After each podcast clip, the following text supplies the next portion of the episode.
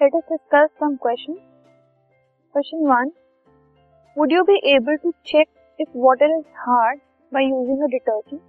एक detergent use करके क्या हम ये चेक कर सकते हैं कि वाटर हार्ड है या नहीं so it is not possible to check whether water is hard और नॉट यूजिंग अ डिटर्जेंट एक डिटर्जेंट को यूज़ करके हमें नहीं पता लगेगा कि वाटर हार्ड है या सॉफ्ट है क्योंकि जो डिटर्जेंट होता है, वो हार्ड वाटर और सॉफ्ट वाटर दोनों में लादर बना ठीक है?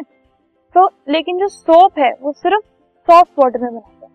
तो अगर सोप में किसी भी वाटर के साथ लादर बन रही है तो इसका मतलब वो वाटर सॉफ्ट है। अगर नहीं बन रही है तो वो हार्ड है। लेकिन डिटर्जेंट के साथ it becomes impossible to detect कि वाटर जो है वो हार्ड है या सॉफ्ट है, क्योंकि वो हर सेंस में लादर बना लेता है। तो we can not check that the water is hard और soft by using a detergent this podcast is brought you by Hubhopper Shiksha Abhiyan अगर आपको ये पॉडकास्ट पसंद आया तो प्लीज़ लाइक शेयर और सब्सक्राइब करें और वीडियो क्लासेस के लिए शिक्षा अभियान के यूट्यूब चैनल पर जाएँ।